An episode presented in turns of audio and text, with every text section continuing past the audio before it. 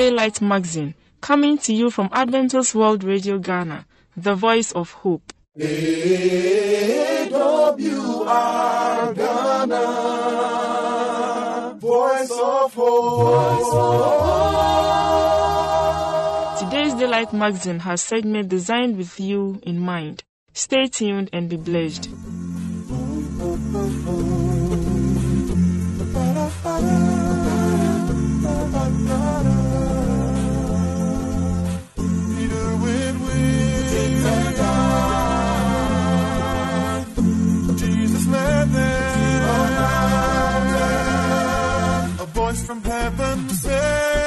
A voice from heaven said to them, listen to him, you better listen to him, listen to him, his shining face like the sun, his shining face shone to everyone. His clothes became as white as light. Listen to him. You gotta listen to him. Listen to him. Oh, oh, oh, listen to him. Listen to him. Moses and Elijah talking there with Jesus. A cloud above them. Terrified. The disciples faced down to the ground. Looked up and the only one they found was Jesus. Glorified.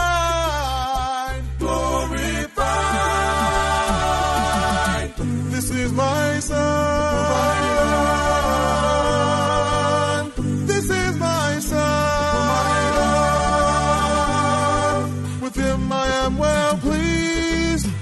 I am well pleased. Listen to him.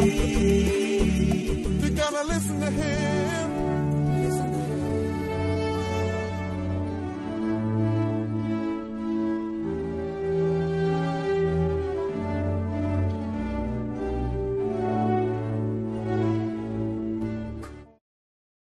My dear friend, welcome once again to today's reflection. Today, we are on the topic, Tomorrow is past. It is said, yesterday is history, today is reality, and tomorrow a mystery. Despite the mystery and unpredictability about the future, with God, tomorrow is as certain as yesterday. 6 months before Jesus' birth, his future mission was stated in the past tense. God has visited and redeemed his people. This can be found in Luke chapter 1, verse 68 and 69. Jesus was in the womb, and his earthly ministry, death, and resurrection lay in the future. Yet, his mission is written in the past tense. With God, the future is already history. He's already set things in motion to accomplish our hopes for tomorrow. Because of this, we can confidently face the future. Because our living Savior Jesus Christ has visited our tomorrow and has made it as certain as yesterday. There is a song by Bill Gaither which goes, "Because he lives, I can face tomorrow. Because he lives, all fear is gone. Because I know he holds the future, and life is worth the living, just because he lives." My name is Margaret Abeberse. Thank you for listening.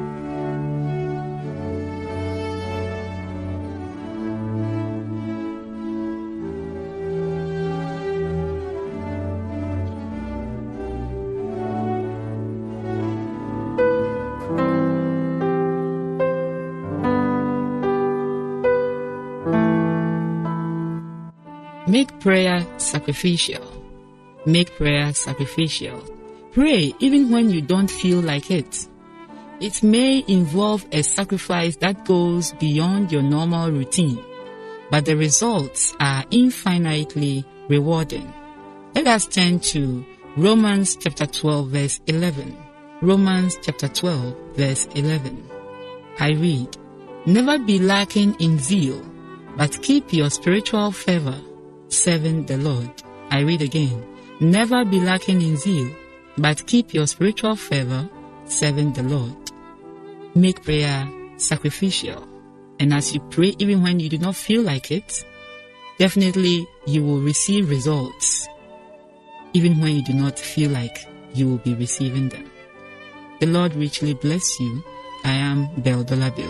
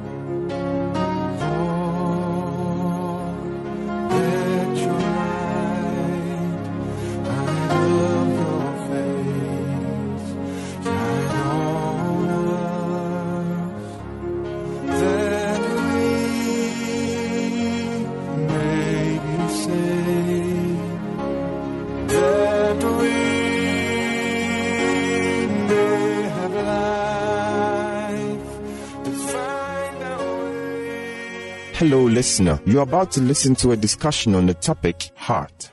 This is the second part of the discussion, heart. You said that the liver converts the carbohydrate into glucose, and then later into what? Glycogen to store. And when someone fasts, the body communicates to the liver and then it reconverts the glycogen to glucose. Yes. And then the person has energy. Yes. So what about those who cannot stand hunger for like 3 hours? They begin to get inkety. I don't know.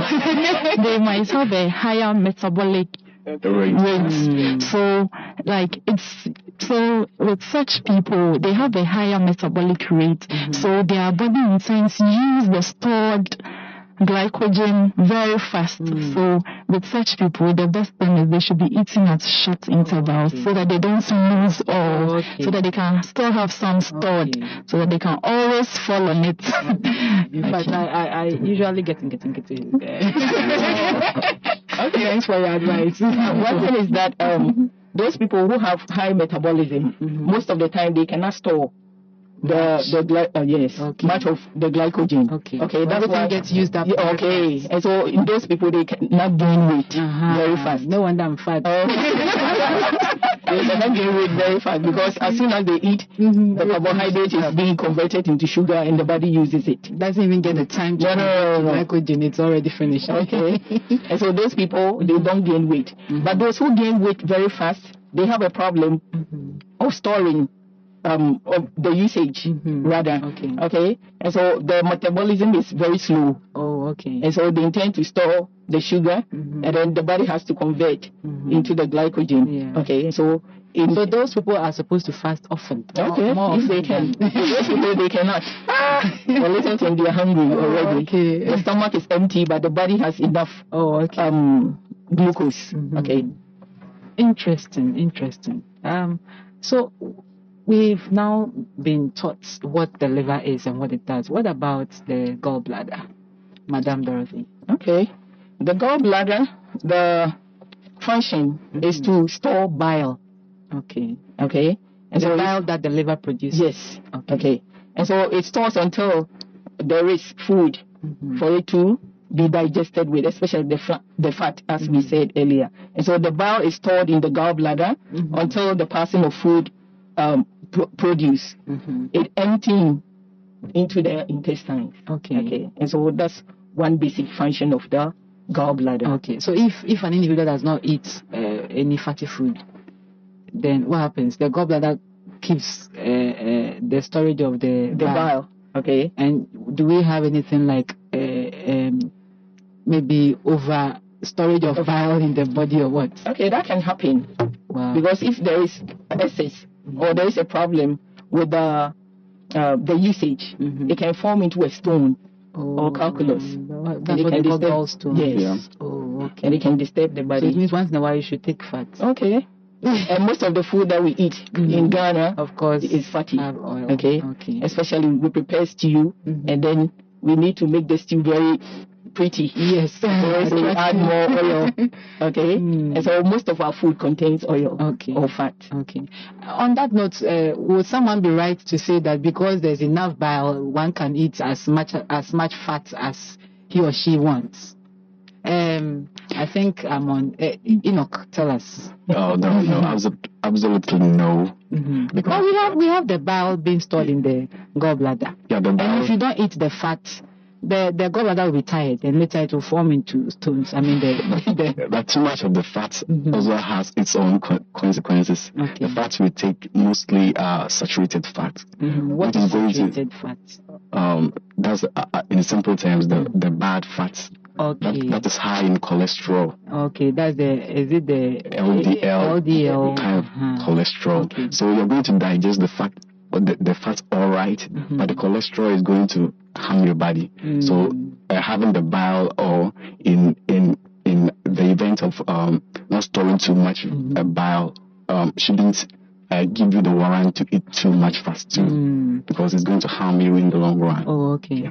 So if I get you are saying that the gallbladder releases the bile so that it will help in the digestion process of the fat. But it doesn't mean that bad fats after digestion cannot remain in your system. Yeah, they're going to remain in the system. So it will not necessarily melt the bad fat for it to get out. It's going to break them down so that your body is going to absorb what it needs. Yeah. Okay. Yeah. So if it's bad, it will absorb the bad one. Oh, okay. That's interesting. Gallbladder. There are several times when we hear of diseases of the liver. What do we do that damage our liver? Let's look at what we eat. Mommy Gifty, can you say something about that?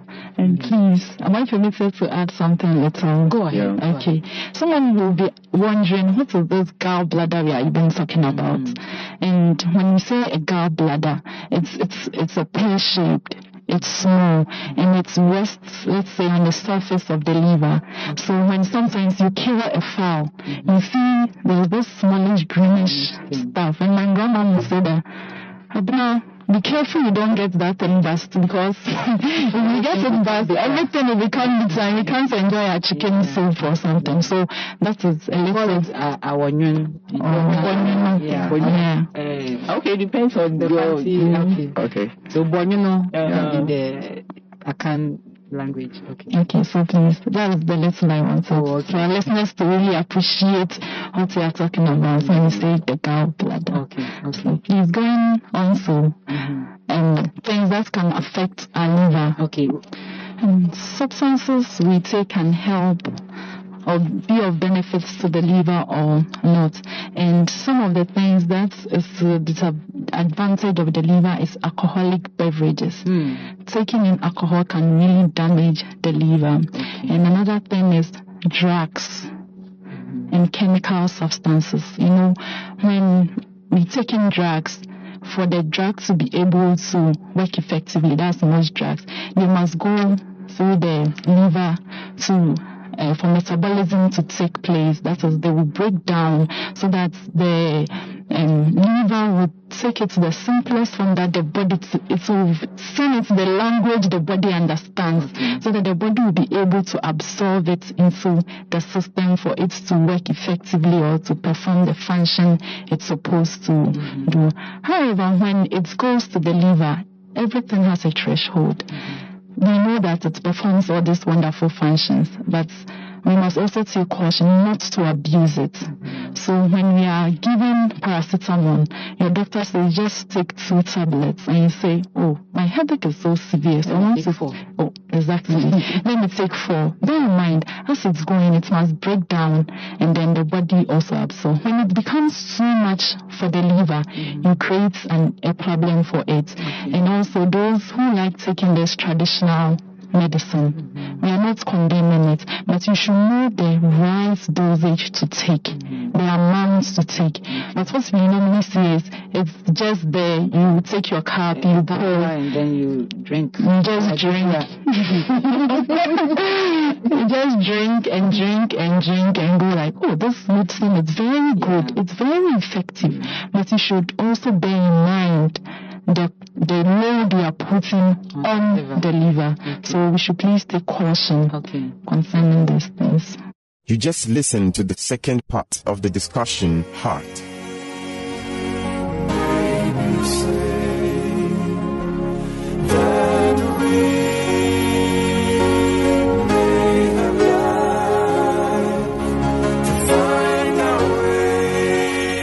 Inquiries or contributions, you can contact us on +233 244 673528 or 0244 235 017, or email us at radio@vvu.edu.gh, or through the postal address Adventist World Radio Ghana, P.O. Box AF 595, Adenta, Greater Accra Region, Ghana. We will expect your feedback. AWR Ghana, Voice of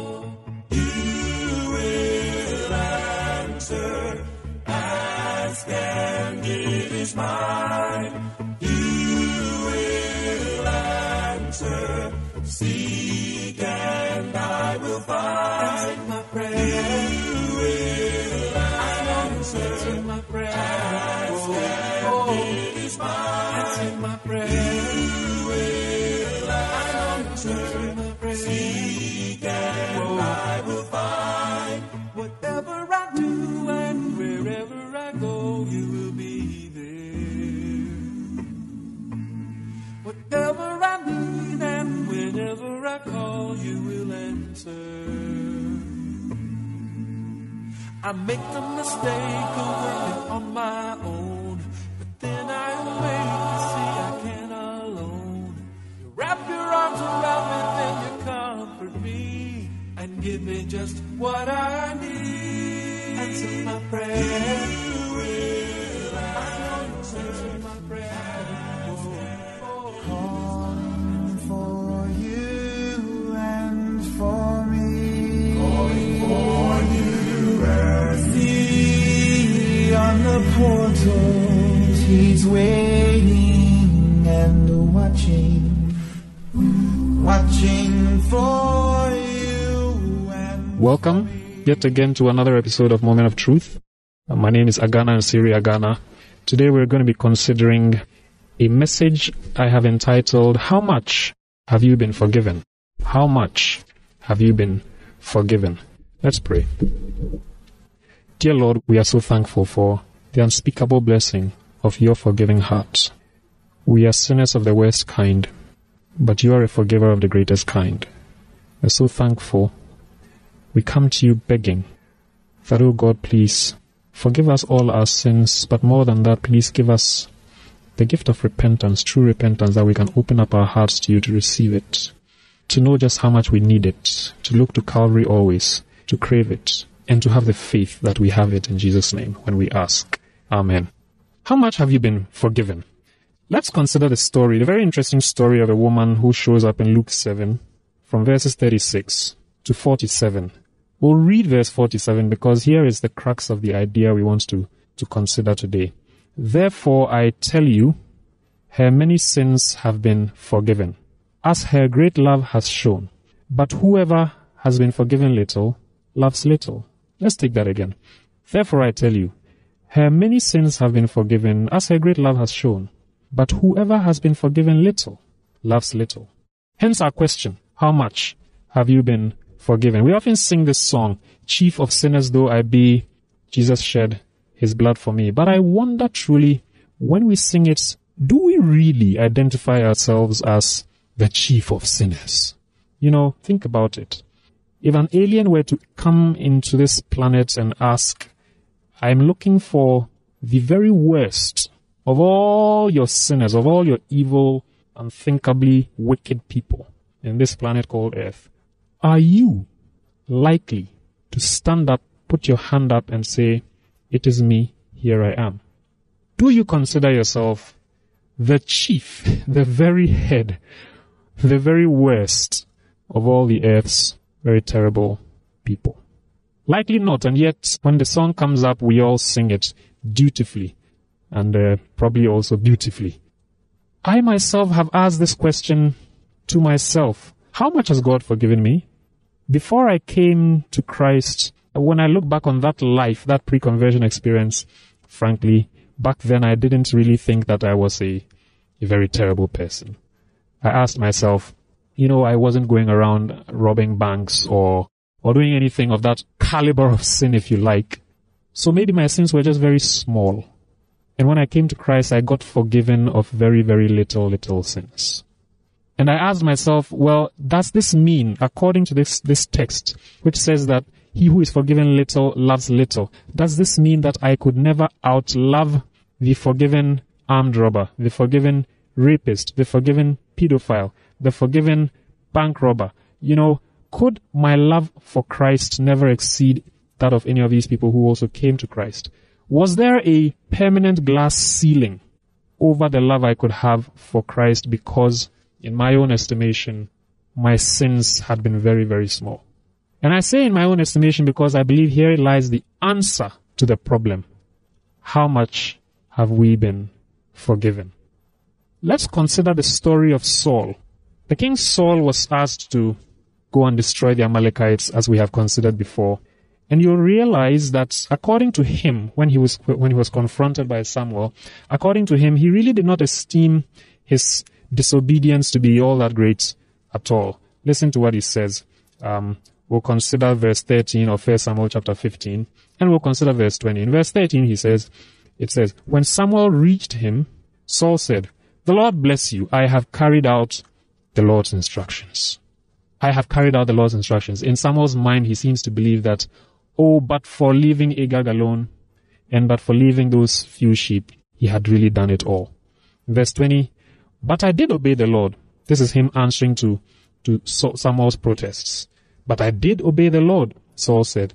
I went on the mission of the Lord that the Lord assigned me. I completely destroyed the Amalekites and brought back Agag, their king. I completely destroyed the Amalekites. A very small sin to spare the king in Saul's eyes, wouldn't you think? And yet on the flip side, let's consider John. John, who calls himself the beloved, the disciple whom Jesus loved. Now, why does John call himself that? Truly no other apostle, no other disciple called him that. He called himself that. John saw himself in a certain light. Ellen White tells us that it was John who had the most receptive spirit. Jesus loved them all, but John had the most receptive spirit. John saw himself as dearly beloved because he himself dearly loved the Lord. It's a matter of perspective. Do we look to our sins in comparison with those of other people? Or do we look to our sins in comparison with the sacrifice that Jesus made on the cross of Calvary? This woman who came to Jesus Christ and washed his feet with her tears and wiped them with her hair was expressing a deep love that came out of her own estimation of how much she had been forgiven by Christ. If there were only one sin ever committed, at only one time, by only one person, in only one place in this universe, Jesus would still have had to die. That's the true size of sin. There are no small ones and there are no big ones. There is only how we see our own sin, how we see ourselves in light of the sacrifice on Calvary. No wonder Jesus says, "Blessed are the poor in spirit, for theirs is the kingdom of heaven." We need the poverty of spirit that shows us that we are in and of ourselves bankrupt of any righteousness and bankrupt of any capacity for righteousness. We need the imputed saving righteousness of Christ. We need to meet him at Calvary and to accept his forgiveness. If this is your wish, I'd like you to join me in a prayer. Father, we thank you so much for putting in your word the account of this woman who shows us that our love to you is directly proportional not to the size of our sins, but to the size and the gravity of our own perception of them. Thank you for putting in your word, O God, that we can only truly see this when we see the cross of Calvary. Thank you for putting in your word assurance that when we do come to this cross, O God, you will be there to meet us, to forgive us of what may be in our eyes the biggest or the littlest of sins. And when it is all said and done, O God, may we have the witness, this glaring witness out to the world like this woman did, that we are thankful and that we love you for it, for you loved us first. In Jesus' mighty name.